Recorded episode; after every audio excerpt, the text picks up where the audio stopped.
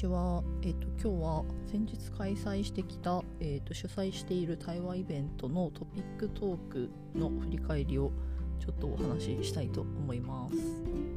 はい、これはあの大体月にいっかい程度を目指してあの企画しているゆる対話のイベントで、大体いちねんぐらい前からあの始めたものです。であの募集する人数だったり進行だったり、あとはあの何ですかね、募集する方法だったりとか、いろいろちょっと試行錯誤しながらやってきていて、で今回がきゅうかいめの一応開催でした。で、えー、とよん名の方に参加していただいて、私プラスでご名であの話すっていうのが今回の会でした。で結構なんか私も個人的になんかいろいろその対話の会を主催することについて考えたこととかも最近すごくあって、でいろいろちょっとあの変えてみたことがあったので、なんかそれもあって結構今回はすごいこう違う楽しさがあったなっていう感想です。多分以前のエピソードで話したかなって思うんですけど、進行はあの大体その集まってからあのグランドルールを説明してみたいな流れをどっかで話したと思うんですけど、今回も基本的にはそれを変えなかったんですけど、あの改めて自分がなんでこれをやってるのかっていうのをちょっと説明させてもらいました。でこれはなんでそうしたかっていうと、結構ここは自分の反省ポイントで、あのこれまでなんかあんまりそういった細かい趣旨みたいなのを説明してこなかったんですよね。あのっていうのもイベント自体がにじかんしかないし、その中でできるだけその対話っていうあの体験に時間を割きたかったので、あんまりこう自分の込み入った話みたいなのはしてなかったんですよね。だったんですけど、ちょっとまあ他のこととかでもいろいろ思うことがあって、やっぱりその主催が何を考えてやってるのかっていうのをきちんと伝えて、その上で来てもらうっていうのがあのまあ、合意っていう意味では大事だなと思って、まあ、今回はちょっといろいろ小道具を使いながらあのこういうことでこういうことをやってますっていうのを、まあ、結構あの時間を使って説明させてもらいました。まあ、ちょっとそれはまた別の回でお話ししたいと思います。で、えーと、トピックなんですけど、今回はあの私がたまたま前日にやってた別のイベントでエーアイ を使ってお菓子作りをするっていうイベントをやってたんですけど、ちょっとそれに私がインスパイアされて、あのトピックを エーアイ にちょっと出してもらったやつとかをこう見せながら、皆さんにもあのトピック出しをしてもらうっていうのをやりました。でこれは一応記録としてここに出しておこうかなって思うんですけど、私自身はこのトピックトークの、えーとまあ、記録だったりとかメモみたいなものとかをあの Notion っていうアプリでページを作って、そこにまとめてるんですね。で今回その Notion の エーアイ にあの質問をしてトピックを出してもらったんですね。でした質問がですね、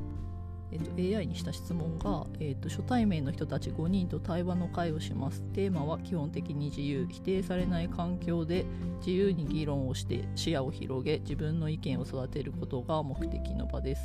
ファシリテーターはどのようなトピックを提案すべきですかっていう質問をしたら、えっと、Notion エーアイ さんのお答えが、えー、初対面の人たちと対話をする場合、参加者が自由に意見を述べられるようにあまり議論の先入観がなく自由度の高いトピックを提案することが良いでしょう。以下はその例ですっていうお答えのもと、えーと、じゅっこぐらいのトピックをまあ出してくれました。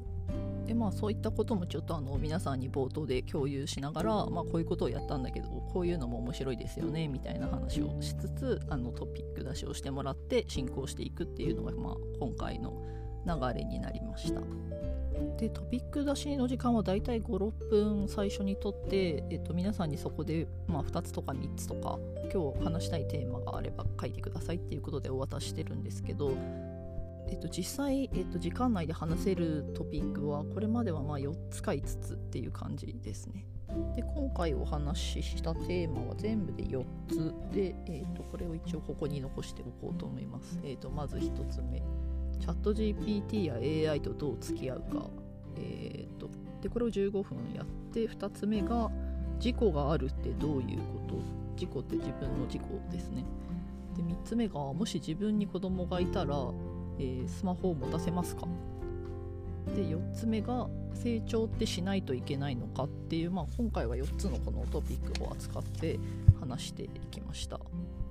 でこれがまあすごいそれぞれのトピックが楽しかったし、なんかそれぞれのトピックで皆さんがこう出してくる切り口とかもすごいやっぱり面白くて、これは毎回なんですけど、やっぱりこう改めてライブの場だなってすごい思って楽しかったですね。で今回変えたのが、えっと、私自身も結構積極的にその議論の中に入ろうっていうのを心がけて参加しました。っていうのも今まではなんかちょっとその運営の頭だったなって、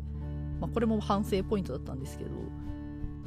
どうしてもこう一人で主催してるとその場を運営するっていうことに結構その労力を持ってかれちゃうんですよね。まあ、責任者だから別にそれでいいと思ってたし、まあ、実際それでいい場面もあるんですけど、改めてなんでこれ自分がやってるのかなって考えた時に、もう自分自身がこの対話っていうものにものすごい価値を置いてる人間だから、なんか自分も入ってかなあかんやろみたいな風にちょっとこう思った時があって、なんかそれまではなんかこう来てくれた人に価値を提供するみたいな、結構なんていうかその変におもてなし精神みたいのがちょっとこう出ちゃってたなと思って、でもなんか多分参加する人たちってそういうことを求めてないんじゃないかなってだんだん思ってきて、っていうのもやっぱりこの対話の場にわざわざ来るっていう人たちって、私からどう見えてるかっていうとかなりその主体的な人たちが多いんですよ。なんですけどこれ始めたいちねんまえぐらいの時ってなかなかそういうメンバーを集めることが難しかったんですね。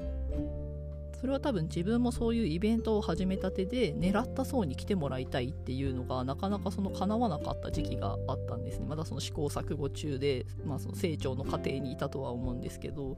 ていうのもあったので、その来るレベル感がその対話の経験がある人たちだけではない人たちが来てたっていう、なんだったらなんかそんなに対話に興味があるわけじゃないけど時間がたまたま空いてたから来てたみたいな人たちも予約してもらってて、で結構なんかドタキャンとかもすごい多かったっていう時代がまああったっていう経緯があって、でその主催者の頭の中で何が起きてるかっていうと、やっぱりなんかそういうこうバラバラの人たちが来たとしてもその対話の楽しさみたいなものはちゃんとその場で実現されていて、あ、楽しいなって思ってもらいたいみたいな風になってるわけですよ。ってなった時にどうするかっていうと、やっぱりこのそういう設計みたいな風にこう頭が持ってかれるんですよね。多分ちゃんとその場として提供したいものを提供したいみたいな考えだから、なんとなくその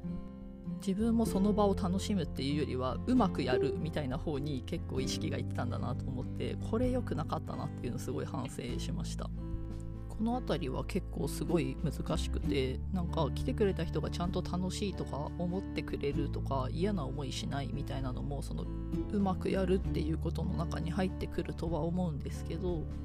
そうなんだけどでもこの対話の場っていうものに限ってはそういう無自己無違反的な価値よりもどっちかというともう少しこうハプニングアクシデント系の価値の方が求められているかなって、なんとなくこれはまあ感覚の話なんですけどやってきて感じていて、まあ、今回はそういう形にしたっていうのが、えっと、自分の今回のチャレンジポイントでした。で私自身はなんか他にも食のイベントを結構やっていて、なんかそれとすごい比較して考えるんですけど、やっぱりこう全然違うなって思ってます。なんかやり方もそうだし求められることもそうだし、結構その自分自身もその主催の仕方がなんかちょっと全然違うところでやってるなっていう感じがして、食のイベントの場合はなんかその食っていうコンテンツがあって扱うものが決まってるんですよね。コーヒーだったりとか、なんかまあ例えばその食べ物とかが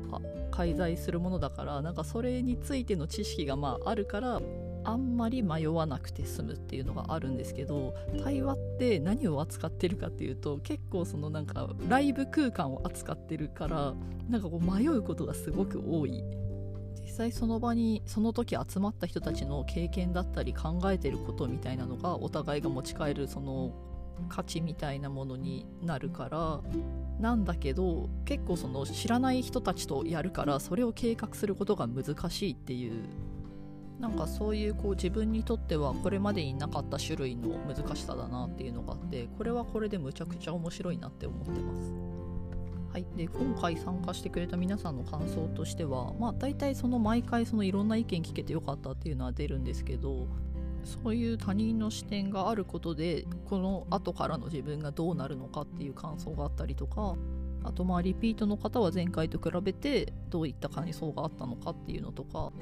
あとは、えーと、同じトピックは使ってても自分の視点はこうだなって思うけど相手が真逆だったりとか、なんかそういう話が出て、こういう感想も多分そこで言ってること自体は自分とは違う意見があってすごい楽しかったっていうことにまあ集約されていくとは思うんですけど、そこに至るまでのその表現にやっぱりその人のなんでしょうね、こう感性みたいのがあるんだなっていうのをまあ聞いてて思いました。で、今回はあの私自身の感想みたいなのもちょっとまあその場で述べさせてもらって、まあ、締めっていう形になりました。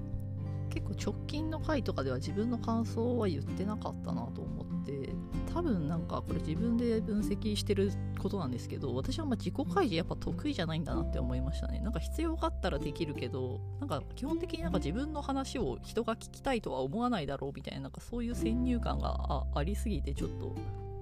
改めようってあの思いましたね。でえっと、ここまでは毎回記録動画みたいなあの回の最中にも動画を撮らせてもらってたんですけど、今回はちょっとそれをやめてみてます。で理由としては、えっと、ある程度その動画のストックが溜まって雰囲気が分かる材料としての分母が確保できたっていうのと、あとやっぱり徐々にクローズドの場にもしていきたいなっていうので、今回はちょっとやめてみました。なんかそういう中でこう実際に行ってみようって思う人と分かれていくかなっていうのもあって、これまではあの全然興味がない人とかにもなんとなくこう伝わる材料を用意しておきたいなっていう気持ちからまあ作ってたんですけど、多分まあ今後はもう少しこう絞っていく形というか、興味がある人を対象に何かをやっていきたいなっていうのがあるので、まあ、ちょっとこの辺りも考え中です。はい、ちょっと、えっと、考えながら話してたのでまとまりのない感じになっちゃったんですけども、えー、と主催のゆる対話イベントトピックトークの先日のきゅうかいめの開催についての振り返りでした。はい、もし参加していただいた方が聞いてたらあのすごいありがとうございます。なんかやっぱりこう一緒に場を作ってもらってるなっていうのはずっと思ってるんですけど、やっぱりなんか来てくれる人がいて、その人たちがどういう感じで過ごしてるのかっていうのをその場で見るっていう体験を、まあ、主催である私がするっていうことが、まあ、私にとっては多分一番の価値だなって思ってるので、やっぱりこう人が来ないと開催はできない部分があるので、やっぱり来てくれる人が楽しんでもらうっていうのにもっとフォーカスしていきたいなっていうのもあの今回すごい思ったことでした。はい、そんな感じでまた来月もですね、ちょっとまあ開催どんな形かわかんないんですけど、またいろいろ試していきたいなと思っているので、あの興味がある方はぜひご参加をなんかのタイミングで検討していただけると嬉しいです。はい、今日も聞いていただいてありがとうございました。